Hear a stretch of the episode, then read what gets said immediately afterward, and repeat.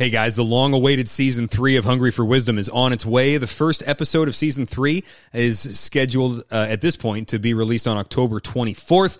2022. So hang in there for another couple of weeks. And in the meantime, we're going to keep you busy with some mini episodes on how to learn. Because I get this question a lot. We don't touch it much on the podcast um, because we're dealing with Bible things and whatever. Plus, it's just too big of a topic. So I got 10 mini episodes, about 10 minutes apiece, on how to learn. How do I go about learning? You know, I got, I'm in a, a place in life where I got to take in a lot of information. How do I go about doing it? I'm going to share with you all of my tips and tricks. So that's coming up here shortly. And then when that is done, we will get into season three of Hungry for Wisdom. We are getting some feedback that's saying, please give us more content. This is helpful. We love it. We're seeing our listenership numbers go up and things like that. So the response is uh, such that um, you know, we're, we're seeing that this might be a helpful ministry for a lot of you guys. So we're going to keep doing it for you as long as it's helpful and keep giving us the feedback so that we know what's good for you and uh, what else you need from us. All right, guys, we'll see you in season three.